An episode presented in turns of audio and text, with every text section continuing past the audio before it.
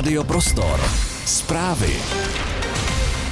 Benzín se zhruba po měsíci dostal pod 40 korun za litr. Po dostavbě jaderných bloků v Česku vzniknou tisíce pracovních míst a bude polojasno až oblačno s teplotami mezi 17 a 22 stupni. Rádio Prostor pro každý den. Příjemné dopoledne. Průměrná cena benzínu v Česku klesla po 4 týdnech pod 40 korun za litr. Za poslední týden zlevnil Natural o 61 haléřů na 39,90.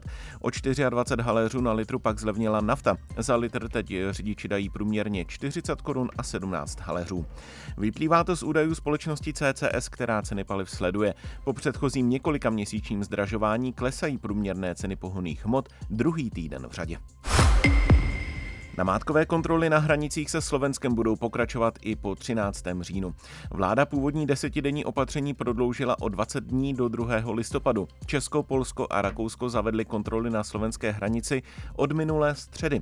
Cílem je omezit počet migrantů, kteří se nelegálně dostávají na jejich území, odkud chtějí většinou zamířit dál na západ. Vicepremiér Vít Rakušan k tomu dodal. Slovenská vláda se rozhodla prodloužit ochrany na slovensko-maďarské hranici, tedy česká vláda v tomto kontextu, aby nevytvořila nějakou pobídku pro migrační proudy, aby začaly intenzivněji proudit na území České republiky, rozhodla o prodloužení ochrany hranice o dalších 20 dnů, tedy do 2. listopadu 2023.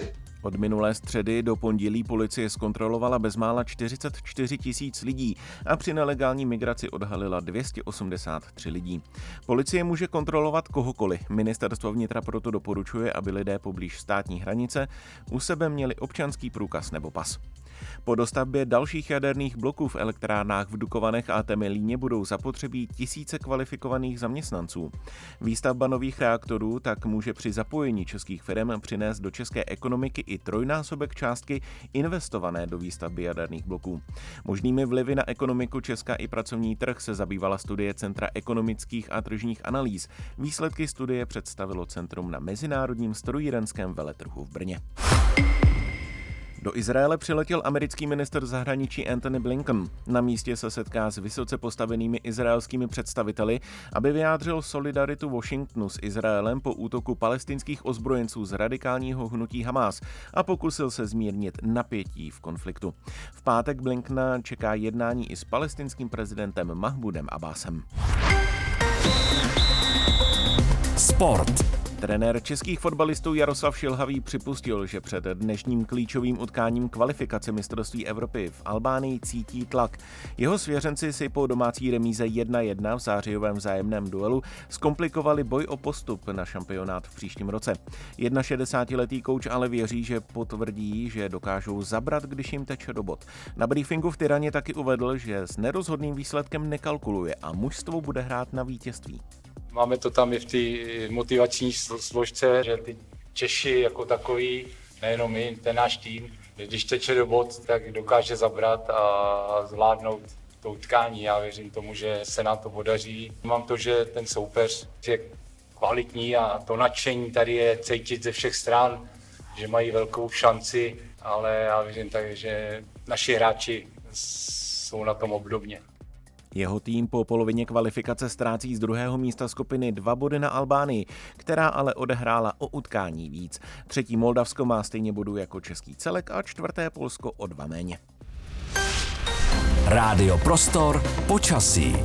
Bude polojasno až oblačno, na východě ojedinělé mlhy nebo nízká oblačnost, postupně od severozápadu zataženo a místy déště nebo přehánky, v jihovýchodní polovině území srážky až večer. A nejvyšší denní teploty vystoupají na 17 až 22 stupňů, na jižní Moravě bude až letních 25 a na horách kolem 15 stupňů. Ovšem, na rádiu Prostor. Musím říct, že je trošku jiný a specifický připravovat se na rozhovor s moderátorem, protože člověk chce být jako hodně kreativní a vzít to tak, jakože aby ho malinko přebyl. To je nejstrašnější, co můžeš dělat. Ne, fakt. Rozhovor s moderátorem je prostě smrt moderátora. No, vlastně moderátora. Jako ne, že bych byla jako nervózní, ale ne, vím, že jako dneska to dopadne, tak jako uvidíme, jak to vlastně dopadne. Bude takový proud slov v podstatě. Přesně tak. Ano, všimni si, že už jsem začal mluvit, aniž by zaznělo moje jméno. Ty už jsi chtěl mluvit ve sportu. Totálně. Ano, už jsem se nadechoval, když mluvil šilhavý. Já už jsem se nadechoval a to je prostě jako to je šílený, je to vrcholně neslušný to, co předvádím tady na rádiu Prostor. To jsem tady, počkej, kolik je, 10 hodin, 5 minut jsem tady, 4,5 minuty. A jako první host si vzal ty sluchátka. Já jsem ti říkala, nepotřebuješ sluchátka. Ne, já vím, jak se na lopatu sedá. Odbavovací systém, já prostě si říkám, proč to neřídím tady? Teda ne jako, že bych byl ředitel, to na to ambici vůbec nemám, ale že tohle se mohl ovládat. No nic, no, dobře, jsem tak si zvyknul. Já jsem poprvý vlastně jako host takhle, si myslím. Že jo? Já jsem se tě právě chtěla zeptat, jestli jsi byl někdy v rádiu jako host. Ne. Tak ne, vlezl si tam párkrát Leošovi, to se ví. Tak to jsme vysílali společně, ale jednou jsem byl host u pana Xavera, což je dávno. Vážně? Ano, to je taková postava... mediální, ale to je všechno dávno už. Slovo prostor k němu taky docela sedí. Ano, to jo. A vždycky říkal muzika, muzičenka a zašla hrát písnička. Tak jo, tak si dáme píseň, začíná. No, je to tady. Muzika, muzičenka. Muzika, muzičenka. Posloucháte Ovšem.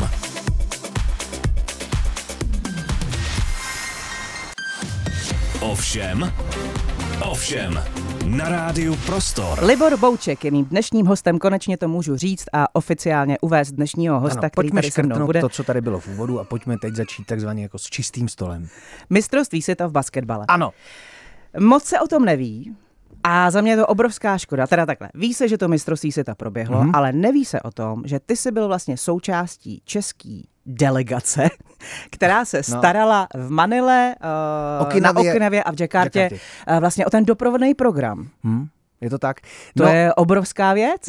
Já musím říct, že taky prožívám takový vystřízlivění, protože že když to vezmu od začátku, tak ono to zní jako science fiction, že dvě firmy český na straně jedný Live Nation, Live Bros, teď jsem to, Live Bros, to znamená Martin Zahalka, ano, já prostě takhle, jakmile jsou tady velký události, tak člověku hned tam naběhne prostě tato stav. Live Bros a Go for Gold, tak tyhle dvě firmy se přihlásily do výběrového řízení po dobrých zkušenostech s Eurobasketem, s mistrovstvím Evropy, který se částečně odehrávalo tady. A ty jsi si trošku vysmál, ale na začátku, ne? Já jsem se smál celému tomu pokusu, protože jsem potkal lidi, kteří jsou o generaci mladší, mají neuvěřitelný drive, mají obrovský rozhled a dělají tu práci výborně. Já s nimi spolupracuju vlastně od roku 2015, což považuji za takový zlom v rámci prezentace sportovních událostí, kde se tady odehrálo mistrovství světa v hokeji, který bylo hodnocený jako návštěvnicky nejúspěšnější a zatím stáli právě Live Bros, to znamená Martin Zahalka a ten jeho skosný tým a taky Go for Gold částečně, tak tam začali spolupracovat. A tak jsme jako prošli spoustou věcí. Děláme v Outu aréně koně nebo doprovázíme to, co vlastně, abych to ještě popsal, tu práci, tak všechno kromě sportu je vlastně na nich. Jo? To znamená grafika, zvuk, scéna, předzápas, pauzy, tak to vlastně mají oni na starosti. No a myslím, že jsme razili tu teorii, ať je to co nejkvalitnější v Česku a já jsem už dávno ztratil ambici, kterou jsem měl někdy třeba ve 20, že by člověk mohl moderovat venku, protože jsem pochopil, že když není člověk rodilým mluvčím, tak je to prostě složitý a už jsem to jako zapudil. Mám dítě, další dítě na cestě a teď najednou jakoby přišli s tím, že pojďme zkusit výběrový řízení. Já si říkal, jasně kluci, určitě, já si to pamatuju přesně, takový jsem byl před 15 lety. Jaká tam byla konkurence? No, já si myslím, že vybírali z 20 firem.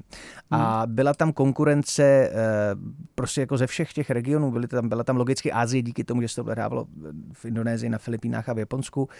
Myslím, že tam byli i nějaký hráči z Severní Ameriky, ale ne moc. No a Evropa. A vlastně z těch 20 oni prošli do nějakého ušího a tam už jsem přišel já. A pamatuju si to jako dneska, když jsme seděli v Karlíně, strašně nasněžilo, byl to pátek prosincový, předposlední podle mě, tak 16. prosince. Strašná kalamita a sešli jsme se tam prostě v nějakých kancelářích a tam jsme se dali jako dohromady, řekli jsme si, jasně, my jsme firma. A my říkají, teď mluvíš anglicky, tak já jsem tam prezentoval asi 20 minut ty vize, který jako sdílíme. A říkal jsem si, já tady vlastně říkám, že jsme jako parta, která spolupracujeme, ale nemáme žádnou firmu, jsme jako nadšenci. Tak jsem jako odcházel, říkal jsem si, to prostě nemůže nikdy vít. Ale... to, co jsme říkali a to, co je taková dominanta, o co se snažíme na všech těch událostech a oni se snaží, je o to, aby opravdu ten divák měl daleko širší zážitek, než je jenom ten sport, aby to byla prostě zábava, aby jsme akcentovali ty přirozené emoce, které jdou ze sportu a vlastně všechno pro diváka. Zároveň Je to tak, že kluci, když pracují a jednají s Mezinárodní basketbalovou asociací, když jednají s lidma, kteří dělají Global Champions, celou tu túru, tak je to tak, že nemluvíš s někým, kdo řídí tu agenturu, ale mluvíš s někým, kdo to i reálně dělá. Jo. Ten Martin, tak je režisér, který prostě sice vyjedná ten díl, ale pak během toho sedí prostě v režii a pouští zvuk, světla a říká, kde já mám mluvit a tak a řídí to. Takže tam zmizí ten jeden článek, což je podle mě zaujalo. No a pak najednou jakoby v lednu říkají, ono to vyšlo. Říkám, no kluci, dobrý, ale co teď jako budeme dělat? To je úplně špatně z toho, říkám, víš? No, to je jako pravda. Že já jsem si vybavil, co jsem tam, jako jenom co oni potom, já jsem pak odešel, to pak pokračoval, ale co já jsem tam jako nasliboval, co jako... Tak jsem říkal, to já, ale vlastně je to pravda. Ne? A teď jsme u toho. A tohle je ten český pohled, kdy já to záměrně jako schazuju, ale kdybych takhle vyprávěl prostě v americkém rádiu Space, který se existuje, tak říkal, helejte se, je to jednoduchý, prostě parta mladých lidí, kteří to umějí. Jo. Měli jsme výběrový řízení, tak jsme si zavolali s tou Mezinárodní basketbalovou asociací, jsme přesvědčeni o tom, že děláme nejlíp na celém světě, tak jsme jim to řekli, že děláme nejlíp, no a oni pochopitelně se v lednu rozhodli, že to dají nám. No a my jsme samozřejmě sehnali ty nejlepší lidi na trhu a jeli jsme na tu misi.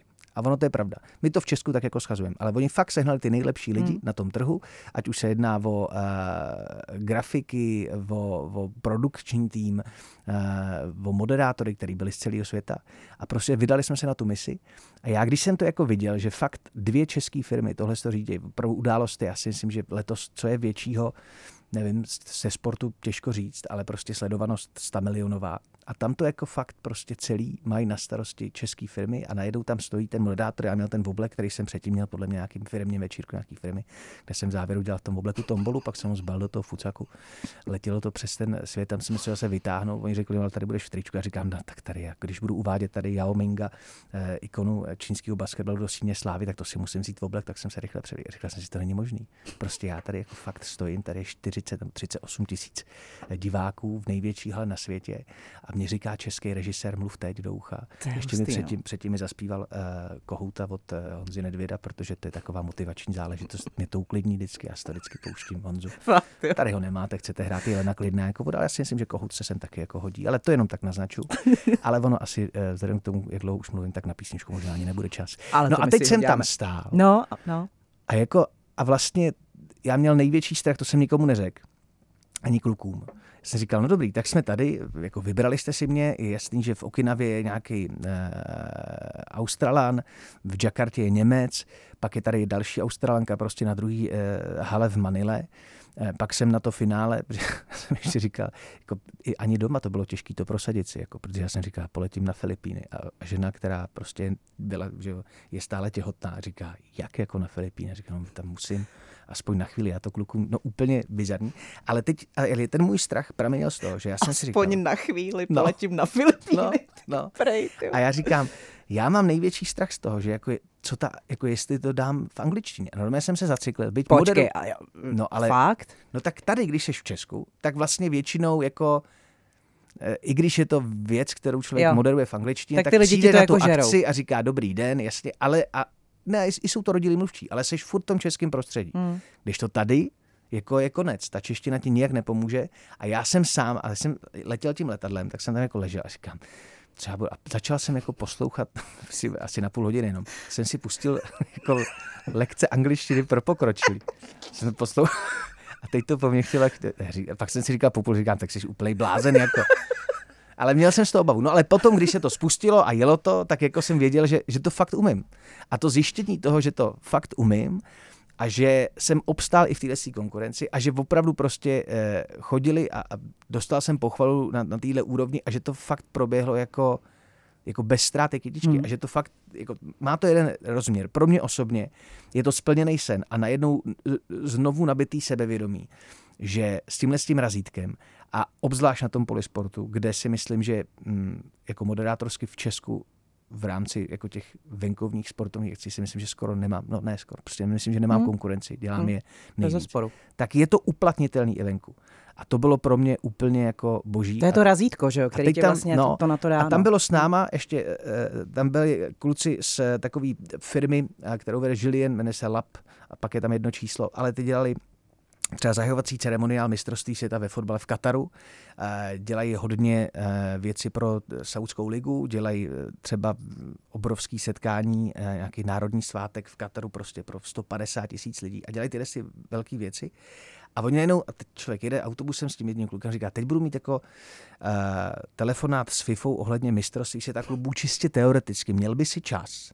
Já říkám, tak takhle mi volali třeba, já nevím, když měla nějaká firma jako vánoční večírek, tak já říkám, jako, a co budeme dělat? Říkám, no prosím tě, bude mistrovství světa klubů a je to teda v Džedě a jako jsou tam všechny ty, a jestli bys teda, že to děláš dobře, tak jestli bys, tak najednou se to takhle jako odevřelo. A to je pro mě to zjištění, ale ještě daleko cenější a to je to, a pak se dostanu k tomu odrazu, je opravdu to, že kluci o generaci mladší než jsme my, to znamená jim kolem 30, tak fakt jako pracují na sobě, mají tu vizi, myslej globálně, think globally, oni tak jako myslej a dokážou se prosadit. A já, když jsem to viděl, to, jak oni dokážou změnit i marketingový příjem, protože celé jako ta difference, kterou my jsme udělali, je to, že to bylo hrozně pro klientský, že jako fakt jsme pro ty sponzory uměli vytvořit aktivace, která je daleko víc viditelní, ty byly jako spokojený, ale ta elegance grafická, ta exekuce, která byla absolutně bezchybná, tak já jsem byl jako hrdý na to, že ty kluci, který prošli tou O2 arénou a prošli jsme prostě spoustou těch Go for Gold, dělali rebranding fotbalový Sparty, takže a teď ty výsledky jsou vidět, ta Sparta je furt vyprodaná, myslím, že to i tím, že jako je vizuálně jiná. Takže fakt jako uspěl na té globální úrovni a baví se s nima taková autorita, jako je Mezinárodní basketbalová asociace. A oni mají tu výhodu těch 10-15 let, kdy jsou jako ještě mladší, takže oni můžou těch 10-15 let, kdy já jsem se k tomu teprve jako dostal a čuchnul jsem si, tak oni můžou jako fakt pracovat. A když jsem se bavil s tím Tadeášem a s Martinem, který jsou v čele těch firem, tak oni už teď jako přemýšlejí, co dál. A přemýšlejí o dalších sportech, který jakoby potřebují ten refresh a rebrand a ten zážitek jako posílit. Je to prostě, a ty cíle a ty překážky jsou čím dál větší. Ale fakt jsou, jako je to pro mě strašná radost. Ale pak se člověk vrátí zpátky do reality a máme před sebou, tady společně děláme vlastně kulatý výročí v obou Spart, jak hokejový, to je, myslím, 9. 10. prosince. Krásná exibice bude ve Starý hale a pak se hraje extraliga, ale tak jako honosný zápas to bude. To je 120 let hokejový Sparty a k tomu, to je za chvíli, za měsíc, 130 let fotbalový Sparty, tak jako i dál se to dotýkáme. No. Ale tohle byl jako unikátní zážitek a mrzí mě to mrzí kvůli těm klukům, že to vlastně fakt jako nikdo tady nenapsal. Jakože to je prostě na titulní stránku Forbesu. Já jsem to vlastně, my jsme to tady v rádiu žili díky tomu, že Jirka Kalembák, který u nás vysílá ráno, tak byl v Okinavě. Ano, on byl v Okinavě a byl tam vlastně šéf vedoucí té výpravy český, takže ten to jako zažil. Ale je to přesně tak, že to, a my v Česku to jako neumíme. Když já to vyprávím, tak já to byl ten začátek, tak to záměrně jako zkazuju. Jako, že to je tak jako v Česku, že se neumíme jako pochválit. No, je to takový to, že se schováváme trošičku. A to je věc, která jako nám hrozně škodí, protože když to pak vidí člověk venku, tak to neexistuje. Prostě ta sebeprezentace je důležitá a ta sebeironie, ta neexistuje, tu máme jenom my Češi. A oni si myslí, oni to berou jako fakt. Říkou, aha, takže vy jste jako nebyli připraveni na to. Aha, to fakt nesmí člověk dělat. Ale tady mě to mrzí, že v tom českém prostoru to vlastně fakt vůbec nerezonovalo. Že já bych opravdu s těma klukama dělal rozhovor, jak to dělají, v čem je to jiný, v čem je to odlišný, čemu ještě můžou prospět. Že to vyšlo z toho podohubí toho českého sportu, že to vyšlo tady z té lásky k té naší největší aréně, kde se snažíme se přiblížit tomu, jak to vypadá v Severní Americe. No. Já si myslím, že ty dvě firmy, a to řeknu úplně jako jedno, já si myslím, že jsou nejlepší na světě, kromě Severní Ameriky. Protože tam jsou ty možnosti jiný a když člověk vidí ty profesionální soutěže, tak je to jinde. Ale fakt jako úžasný, akorát tady v Česku to jako nikdo neřeší a řeší se něco jiného. Asi podstatnější věci.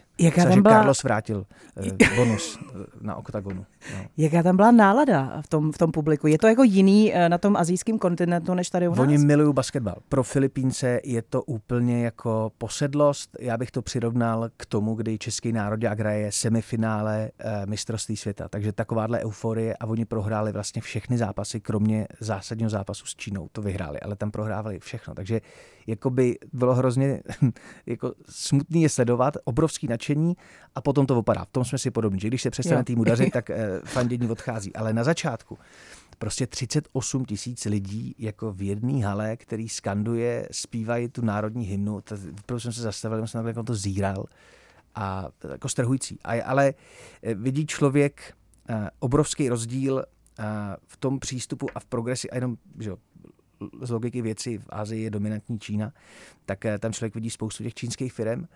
A co mě jako zarazilo a strašně rozesmutnilo, či to nastolilo ve mně jako hodně otázek, jako jak oni vnímají Evropu, jak vlastně Asie tu Evropu už vnímá úplně, že jsme někde zaspali, že jsme prostě hrozně pozadu, nevnímají nás vůbec jako strategický trh. Oni se jako obecně staví tak jako silově, tak je to velká země, ale jako to, že už nezajímáme, že se dřív třeba před 20 lety, tak se jako ptali, co ta Evropa, teď už se jako nikdo neptá. A to mě zarazilo. No. To je docela jako styčenej, ne prostředníček, ale minimálně ukazovák. No je to zvláštní, jako jestli opravdu ty témata, které posledních tady několik let jako rezonuje, jestli jsme fakt se neměli přemýšlet opravdu nad výrobou a produkcí něčeho, co bude mít přidanou hodnotu, protože oni jedou jako strašně dopředu. Strašně. My tady řešíme umělou inteligenci v rovině teorie, ale filipínská televize vysílá jejich nejvyšší basketbalovou ligu s moderátorama, který jsou už vytvořený umělou inteligencí. A oni se ani ty otázky nepokládají, kam to může vést. Možná je to špatný přístup, já neříkám, že to je dobrý, ale mám pocit a z toho globálního hlediska, že nám jako fakt někde jako ujel vlak a hlavně, že ten vlak jako zrychluje ještě. No, tak to mě jako trošku zarazilo.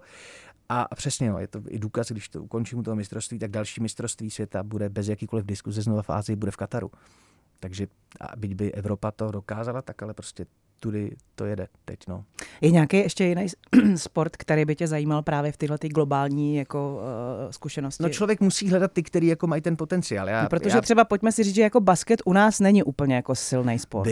Byl to silný. Ale jako není to hokej, není to fotbal, není to tenis. To určitě ne, ale myslím, že jako když bylo mistrovství světa v Číně v roce 2019, tak chlapci tam dosáhli že ikonického úspěchu. To je pravda. A byli mezi elitní osmičkou. Byli ve čtvrtfinále takže jako by, a to tady bylo a bylo i plno na těch zápasy v Eurobasketu. Ono zase u nás to strašně opadá. Vem si biatlon. Jo? Byli jsme na špici, bylo to národní sport. No úspěch láká, ale tady je to obecně daný. Jako, já si myslím, že jestli nějaký sport láká, tak já furt cítím jistý dluh vůči tenisu, protože to, jak se hrálo pod ITF, Davis Cup i Fed Cup, to, že se prostě bylo v těch zemích, tak to byl klíč k tomu, to najednou dostalo tu emoci. Takže já si jako myslím, že jako tady by měl být nějaký velký tenisový podnik, který by ještě převyšoval ty podniky WTA. Hrozně mě mrzí, že nevyšlo to, že by tady byl turnaj mistryň, ale myslím, že tenis sem patří a tenis se dá jako ještě dál zatraktivnit. Máš zkušenost s Laver Cupem, že jo? Laver Cup byl, to vlastně jsme startovali, říkáte ten plurál první osoby, ale ano, byl jsem u toho, tak proč to neříct? Prostě jsme to startovali tady v roce 2017 s Rogerem a s Rafou a s další partou. Ne, samozřejmě, byl jsem u toho, byl jsem pozvaný českou sportovní, která to za Čechy zašiťovala, vlastně jsem uváděl tu čtyřhru jejich první, kde hrál Roger Federer s Rafael Nadalem a tam to bylo vidět, že najednou ten Roger a lidi kolem něj pochopili, že ten systém těch turnajů tak, jak to vidíme, takže je třeba to zdynamizovat, podat to tomu divákovi, že ten divák má úplně jiný požadavky a potřeby než v 90. letech, než v 80. letech a potřebuje to rychlejší, barevnější, dynamičtější. Tak tam to bylo vidět. A to byla ta revoluce, která přišla. Akorát ten Davis Cup se vydal jako blbým směrem, protože ten Laver Cup je událost víkendová, Davis Cup je dlouhodobý, ale tam to bylo vidět. Laver Cup byl taky, to bylo super. Tímto vlastně taky, to bylo 2015 mistrovství světa v hokeji, 2017 Laver Cup, pak tady ještě byl Billie Jean King Cup, ale tady se děly kolem toho roku 2015 opravdu fenomenální sportovní věci, které už jsou pryč. Teď nás čeká mistrovství světa v hokeji příští rok a pak tam nějakou velkou akci sportovně vidím. A biatlon, jak jsi říkala, tak biatlon opět, kluci a holky měli obrovský úspěchy, tak tam lidi jeli se podívat do Nového Města na Moravě. Ale taky skvělý marketing ze strany svazu, si myslím. Ale když to třeba srovnám, že jsem dělal opět s chlapci světový pohár v alpském lyžování ve Špindlu. Jo. Tak tam byla ta atmosféra úplně stejná. Tam prostě bylo natřískáno, samozřejmě z nějaký části to bylo tvořené fanatickými fanouškama Petry Vilhový, takže Slováci přijeli, ale taky jako. Myslím si, že opravdu Češi jsou výborní diváci a umějí vytvořit takový jako unikátní podnik, že na to všichni jako vzpomínají. Myslím si, že i teď proto bude mistrovství světa zajímavý, že Kanaďani se strašně těší zase do Prahy. Jo, že, ano, můžeme to zjednodušit tím, že tady budou se podívat na kozí plácek, navštívit kamarády různý v provozovnách, ale tak to není. Oni sem chtějí, protože to prostě jako baví. Baví je ty český fanoušci, ta vděčnost, to, že nikdo neotravuje, že si můžou zajít do zoologický, kam chodil ten Brad Burns pravidelně. Jako fakt máme jako potenciál v tomhle, no. Libor Bouček. Už mluvím dlouho, takhle. To byl asi rekord, ne? Kolik jsme teď mluvili, to je strašně dlouhý. Hele, 28 minut, to je úplně v pohodě. Libor Bouček, jdeme hrát. Ovšem, na Rádiu Prostor. Libor Bouček je mým dnešním hostem tady na Rádiu Prostor. Otázka, která se objevuje velmi často vždycky, když je tady nějaký moderátor. Budeme i regionální. Ne, podá to, pardon. Televize nebo rádio? Já věděla, že to pobaví. To byly taky, to bylo, když jsem byl na tom rozhovoru, jak jsem vzpomínal, tak tam taky, tam byl jako pak byl jakože křížový výslech a tam byly tyhle ty otázky. To jsou taky ty rychlovky. Tak rajská nebo držková? Ne, tak tudy ne, prosím tě. Já televize jako, nebo rádio? Já to chci vzít z té pozice, že o rádiu se vlastně jako už hodně dlouho mluví, že vlastně je to tak trošku mrtvý médium, no, protože říkají, podcasty, ne. Protože prostě, protože spousta věcí, které to nějakým způsobem ovlivňují.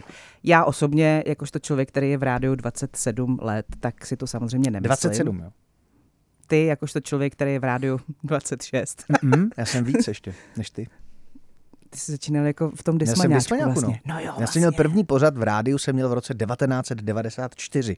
To znamená, příští rok to bude 30 let. Doufám, že znovu budu pozván do tobogánu, protože teď už já v rámci... A to je, jsem zapomněl přesně, ale to je takhle. Nebudem to srovnávat, tohle je standardní ve studiu rozhovor. Jo. Pak je, řekl bych, Liga mistrů rozhovoru a to je tobogán. A to je v sobotu v 11 na veřejnoprávní stanici a tam už chodí opravdu lidi jenom vzpomínat, tak tam se těším, že přijdu k těm 30 let v éteru. To bude hezký. No a tak jak to vnímáš, to rádio?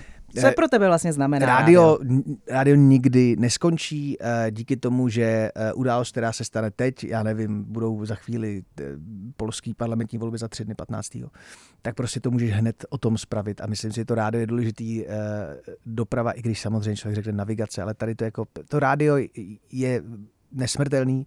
Ten hlavní důvod je ten, že u rádia, ale to není rádio, to je vlastně to audio, jako audio formát. A jedno, jestli je to podcast nebo rádio. Ale rádio, to vezmeme tak ty u toho můžeš něco dělat.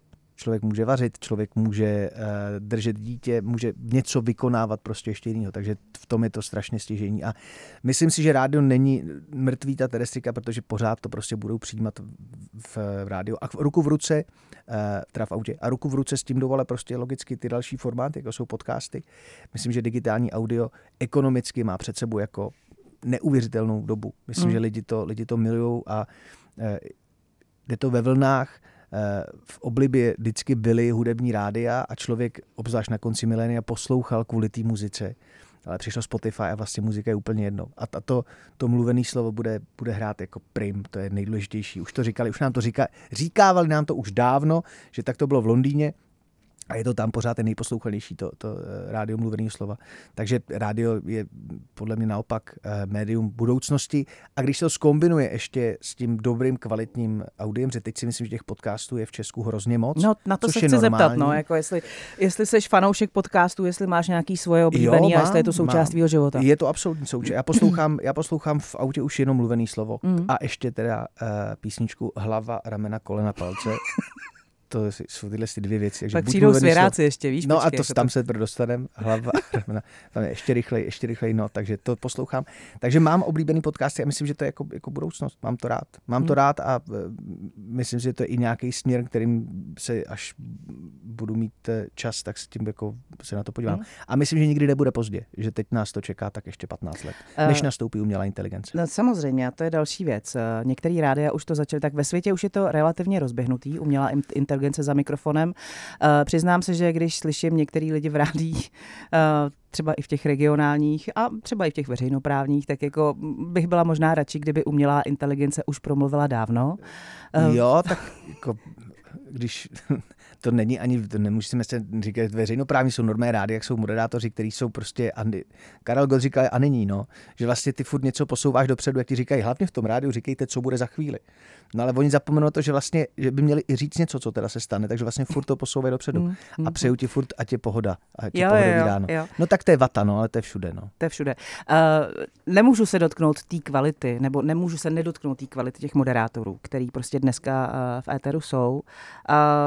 Mám pocit, že se to opravdu jako oproti těm 90kám zvrhlo ve spoustě nějakých těch věcí, které se tam hodnotí. To znamená, že za mikrofon se dostanou lidi, kteří by se tam opravdu v 90. letech nedostali. No ale za to... Mají vady řeči, ale jsou třeba jako hodně úspěšní na Instagramu.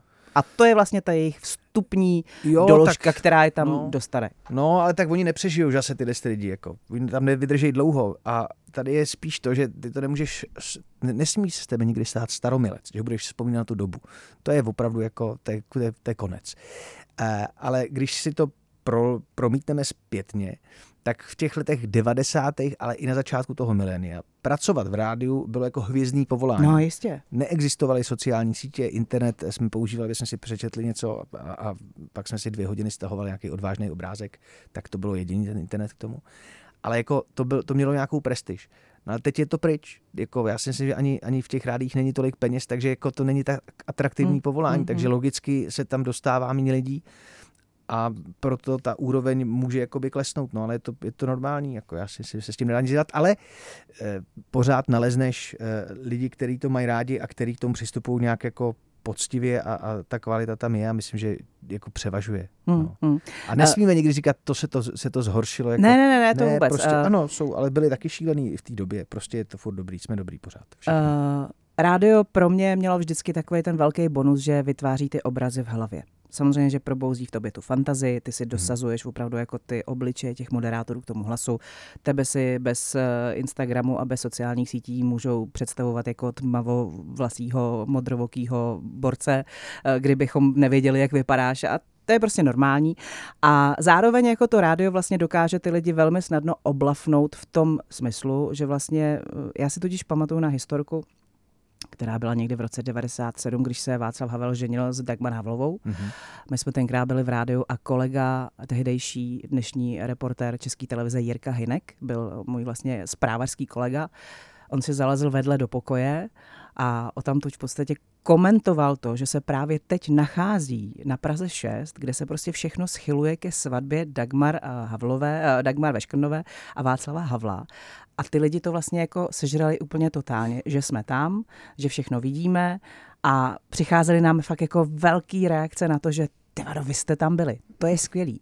A mě na to vlastně vždycky bavilo to, že ty lidi si dokázal takhle jako hezky vlastně příjemně povodit, ale z nikoho se nedělal pitomce, jo, ale to je vlastně to kouzlo toho rádia, který trvá do dneška, myslím si, že bude neustále. To je kouzlo audia. Že jo, vlastně, to je kouzlo audia obecně, no. A teď je jedno, jestli to budeme přijímat na anténu nebo to, ale ty rádia, a tím to možná jako vlastně, to je ten výsledek, ty rádia by měly být ty, kteří vyberou ty hlasy a ty osobnosti, který projdou tím sítem z toho zhluku internetového a budou mít tu kvalitu, že jo? Že to znamená, že když budeš poslouchat rádio nebo audio, který produkuje rádio, tak tam bude nějaká základní jistota toho, že to bude prostě kvalitní. No. Možná, že je takový předsudek mezi lidma, že ten, kdo je hodně ukecanej, tak by měl dělat v rádiu. To je blbost, ne? Myslím, že není to blbost. Musíš mluvit, protože to je, ale pak je těžký přechod těch lidí z rádia do televize, protože ty lidi, kteří jsou odkojený tím rádiem, tak mají pocit v té televizi, že to musí jako všechno okecat. Jsou jako verbálně opravdu, že furt, já jsem zářným příkladem toho, myslím, že jsem se zlepšil, jako, ale na začátku jsem vlastně furt mluvil. A teď už vím, jak je boží v té televizi i mlčet, jak člověk jako naopak, to je úplně taky chvíli jako ticho. Což tady nejde, tady musíš vlastně neustále jako by mluvit. Takže kdo je ukecanej, tak to je nějaký jeden z těch předpokladů. Ale není to jediný, že je ukecanej a že musí do rádia. To já znám spoustu ukecaných lidí z restauračních provozů, který by nemohli. Nemohli a nechtěl by si tam poslouchat. Protože melou furt, ale úplný nesmysly. Ale zajímavé je tady, ta ukecanost je jako chyba potom v té televizi. A vidíš a tam to jako poznáš, že musíš to úplně jako překliknout a změnit, že tam opravdu pauza a ten pohled a být úsporný a nekecat furt a nezahltit toho diváka, protože ten divák, kromě toho, že v tom rádiu on jenom poslouchá, takže ty vlastně musíš furt to ucho zaměstnávat, ale tady on se i dívá na tu televizi, takže uber, to je podstatné. A moc lidí někdy to prostě nevychází. No. Jaký to je dělat pro českýho diváka zábavu v dnešní době? Myslím, že to je... že musí člověk furt myslet na toho diváka, že si musí furt vizualizovat toho jednoho konkrétního, pro kterého to dělá, a nesmí se jako opájet sám sebou. To je strašně podstatný, nedělám to pro sebe, nesmí člověk myslet jenom, nesmí vůbec myslet na sebe. Ale je to skvělý, je to vidět, že ty lidi potřebují tu zábavu a budou ji potřebovat se zasmát jako víc a víc.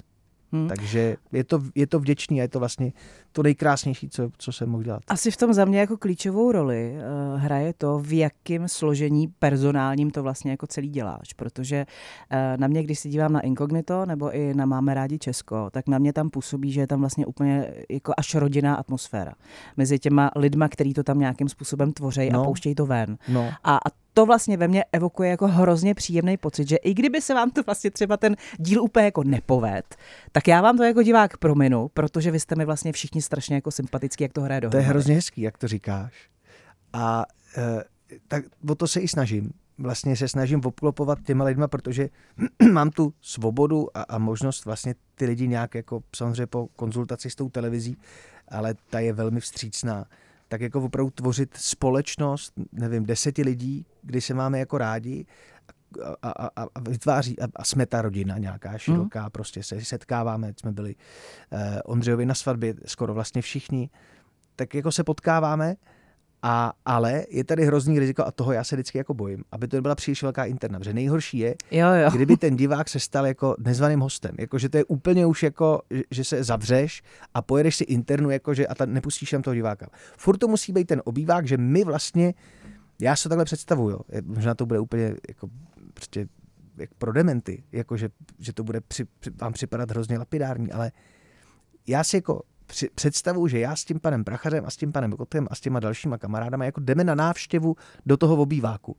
Že jako my tam přicházíme a bytový divadlo. Dobrý den, my vám děkujeme za pozvání, říkám tomu divákovi a my tady jako s váma zkusíme vám ukázat, jak jsou blbý, chytrý nebo tohle, ale my jsme rádi jako u vás. Takže jako furt myslet na to, že jako ten divák je klíčový a přesně vytvořit tuhle atmosféru, že hele, tady si sedni, třeba tě to dneska nebude bavit, ale třeba jo, ale my uděláme jako maximum a jenom tě chceme jako pobavit. Jo, no. To je super a myslím, že se vám to fakt jako daří. Díky.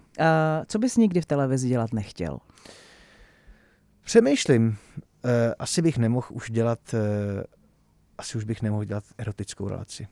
Už je to pryč, bohužel. Oni už ani nejsou. Je to škoda, že zmizel Pešičko, ale ani nevím, proč to tehdy zamázli. Přitom to bylo tak hezký, že jako trošku ukážem, ale nemoc, takže to už nemůžu dělat, si myslím. No, ale to je asi všechno, jinak bych... Politický debaty tě lákají třeba? Tak ty občas jako seš součástí CNN, Prima News. Ano, takže... když já jsem přítel na telefonu, že když jsou třeba slovenský volby a nemají nikoho, kdo by dobrovolně tam 6 hodin seděl od půlnoci do 6, tak mě zavolají. A já řeknu, to je jasný. Doma to nějak vysvětlím, myslím, že jsem ženu se synem říkal, nechcete jít k rodičům? Proč? No, jeďte. A co jako budeš dělat? Já, volby Slovenska. Takže mě občas takhle zavolají, tak já to dělám rád. Mě to baví vyprávět ty příběhy. Jako, asi bych nechtěl dělat nějakou politickou jako diskuzi, jako nebo nevím, nějak mě to, ale mě bavilo vyprávět ten příběh. Slovenský volby jsou jeden obrovský příběh a být u toho, jak se to rodí, být u těch reakcí a vidět, že jsou pro nás důležitý, protože jako velmi podobně to může dopadnout za 2 roky u nás, neříkám bohužel ani bohudík, ale velmi podobně za 2 roky. Tak sledovat ten vývoj, to mě jako strašně bavilo. A vyprávět ty příběhy mě baví. To je v rámci toho, co dělám na CNN Prima News. Ten storytelling, to mě jako hrozně láká. Ale nějaký hard talk politický, nevím. Ale asi kdybych se připravil, tak jo. Přemýšlím, co je formát, který bych nemohl dělat. No. Asi ty mladý, no. Asi třeba Superstar si myslím, že už nemůžu dělat. Jo? No, už to věk. Takhle mohl bych jí dělat.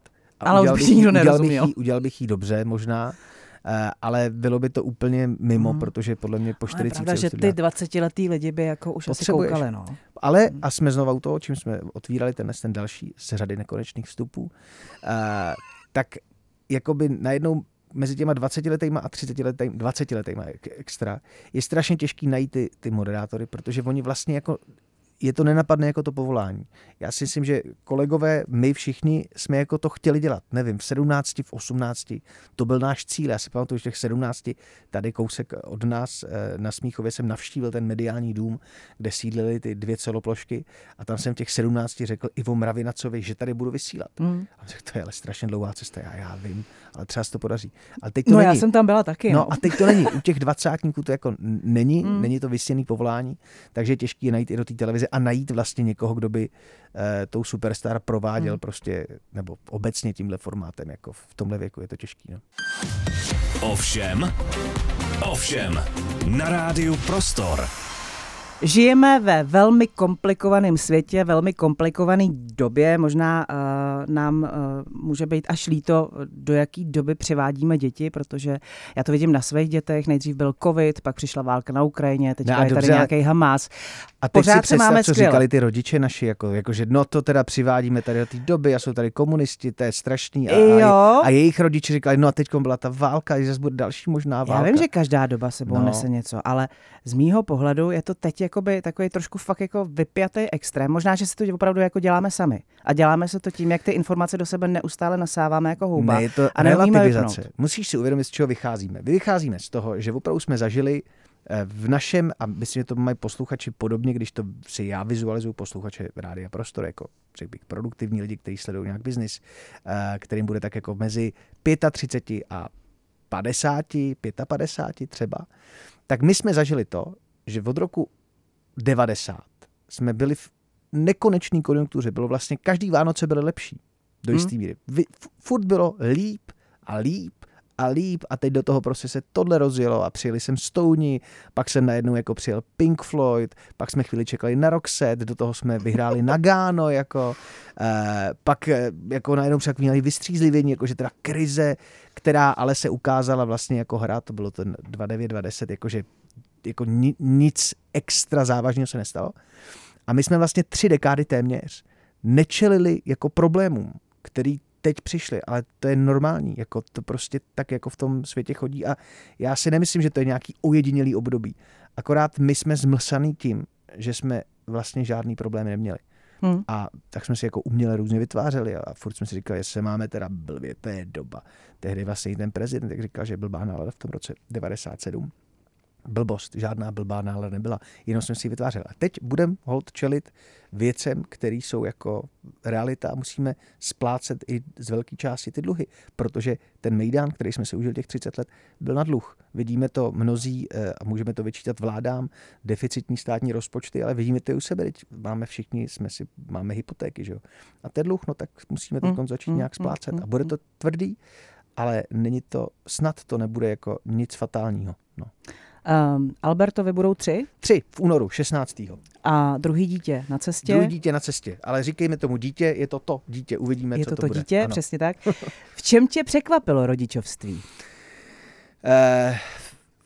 V tom, že člověk musí převrátit hospodaření s časem úplně, se svým časem. A jako člověk jako dospěl do jisté míry, protože má za někoho zodpovědnost a teď jsem si to jako říkal, že dřív, když jsme byli ve dvou, tak bych si řekl třeba, jo, tak já mám volno, tak já půjdu na golf. Si půjdu třeba zahrát golf, nebo nevím, nebo já půjdu do hospody s kamarádama. Ale teď najednou jako je úplně upozadí člověk nějaký svoje tendence, že by chtěl jít na golf, nebo že by chtěl jít do hospody. A přemýšlíš v té vlastně rodinné globalitě, no, že jo? A to je to skvělý. A jsem hrozně šťastný za to, že ve 42 letech můžu s tím časem nakládat tak, že si řeknu a já mám možnost a šanci a prostor na to bejt prostě se synem a vidět ho v těch jeho 2,5 letech, v těch 3 letech. A i když to může někomu připadat z dálky a každému rodičovi někdy, že ty dny jsou jako stejný, tak jako vidět ten progres a být s nimi, a to je úplně nejvíc. No, a to je to rodičovství. To hlavně vrátí. No, víš, ale jako opravdu, ale co chápu, tam vepíšeš, to se ti fakt vrátí. Že to je úplně ojedinělý, protože lidi normálně chodí do práce od pondělí do pátku a já najednou někdy prostě najdu 3 volný dny, tak jako a mám toho času jako víc a můžu. A naučil jsem se, myslím, že jsem se díky němu, a to je nejcennější, že jsem se naučil říkat ne, což jsem neuměl dlouho. Nedávno tady byl dětský psycholog Milan Studnička, manžel Olgy Šípkový, a on přesně říkal, že to, co těm dětem opravdu dáme do 3 let jejich věku, tak se nám vrátí ne jako v dospělosti, ale v pubertě, což je vlastně jakoby v uvozovkách pro spoustu těch rodičů fakt jako až jako nepříjemný období a všichni se toho hrozně jako děsej a ježiš, to bude, tohle to nezvládnu, ale ono opravdu si to jako formujeme sami a tím zrcadlem té naší výchovy je opravdu ta puberta. A opravdu musím říct, že to tak funguje. Tak to jsem zvědavý, že teď mi přišla zpráva, že můj syn dneska chtěl do kavárny ve 2 letech, no, že prostě řekl, že potřebuje jít do kavárny, takže aktuálně někde ve Vinohradský období kavárny. Dýňového laté, rozumíš? No, ne, opravdu, sedí prostě teďko ve Vinohradský kavárně a vede tam nějaký řeči. No. Ten školský vzdělávací systém se vás ještě netýká, ale sleduješ to, jak se to u nás vyvíjí? Co myslíš konkrétně? No, konkrétně třeba jako nedostatek míst, progresivita učitelů v základních školách. Nevím, no, já tomu, abych mohl říct ještě nějaký fundovaný názor, tak bych to musel. Já tomu jako rozumím, že to zaslouží nějakou jakoby reformu, že to fakt už nemůže být v obiflování. Ale rozhodně bych neslevoval. Mně se strašně líbí, jak o školství uvažuje Martin Roman. Strašně. A nevychází to jenom z toho, že provozuje školu, ale on to opravdu jako studoval v tom Londýně. Tak to se zájmem poslouchám a čtu to, jak on to vede. Ale uvědomuji si to, že tyhle rozhodnutí mě čekají. No. A že musím si to jako nastudovat a rozhodnout nějak jako prostě na základě opravdu faktů. No. Co takový ty tlaky na výkon? Ať už sportovní, nebo přesně jako ve vzdělávacím systému. Já myslím, že tam musí být nějaký tlak na výkon. Že bych se toho nezbavoval. Ty se tomu sportu vlastně věnuješ hodně. No, já myslím, že tlak na výkon tam musí být. Já si myslím, že nechat jako... já nemám rád, ať se to dítě rozhodne samo. To mi přijde úplně... To je prostě to dítě. Nemá žádnou vědomost, na základě čeho by se rozhodoval. Ty musíš... Jako ano, potom, až bude mít o něčem jako nějakou jako znalost, tak ať pak se jako rozhoduje. Ale tlak na výkon, já si myslím, že je to podstatný, že prostě jako nesmí to být přehnaný, ale rozhodně nemůžeme to škrtnout. Že jako ne, pojďme, děti jsou jako houba, oni to nasejou sami. To nejde, musí být jako... A z toho, co já vidím za ty jeho 2,5 roku, Alberta, a vede to hlavně moje žena, si myslím, a obdivují za to, jak to vede, tak prostě rutina a jako dodržování pravidel je jako základní esence prostě toho jeho života. A pak je tam spousta radosti, ale pravidla se prostě musí dodržovat. A díky tomu on se orientuje, že? Tak, no. Mám pocit, že v dnešní době je jako hodně moderní být tátou, být takovým tím tátou, který opravdu tomu dítěti je na blízku, který s ním sportuje, blbne, vede ho ke spoustě takovým těm chlapáckým věcem, kutí s ním. Ty jsi takový ten moderní táta? Nevím, jestli moderní, já si myslím, že já se snažím jenom násobit to, co táta, který pracoval, tak co mi dával, to znamená, že chodit neustále se s ním povídat a číst mu knížky. To je jako takovej jsem táta. Jako, a to se vrátí, ale. No uvidíme, no. Jestli to asi jo, ale i kdyby se to nevrátilo, tak já budu mít dobrý pocit z toho, že jsem to dělal. Jednou tady budete všichni tak jako pro sebe, jako takový ten mikrosvět, 2 děti, 2 dospěláci. Máš nějaký jako sen, jak by si opravdu třeba představoval takový to, až ti bude 60, 65 a přijdou za tebou ty tvoje děti na ten víkend, přijedou třeba na ten oběd. Jak to bude vypadat? Přemýšlíš takhle jako třeba... Ano, těším se na to, že až mi bude těch 65, tak budu mít jako úplně nádhernou ženu, která bude o 10 let mladší. To je super. Ty, to je hezký, ale to si šel chytře na to. Budu pyšnej, že já mám hezkou. A doufám, že nás pošlou někam na dovolenou a že nás nebudou otravovat, až jim bude těch 20, ty děti. A daj nám prostě pokoj. Na chvíli, aspoň. Že v 65 to ještě budu jako lecčeho schopnej. Doufám. Říká Libor Bouček, který byl tady dneska se mnou v Rádiu Prostor. Tak si dáme ještě hodinu, ne? Jo, to už jsme na konci. No jo, tak prosím, a teď to uděláme standardně. Za chvíli už v celou čerstvé zprávy Rádia Prostor a potom Bruno Mars nebo Čechomor s Lenkou Dusilovou. Prostě samá prima muzika. Říká Libor Bouček. Díky za návštěvu. Já děkuji za pozvání.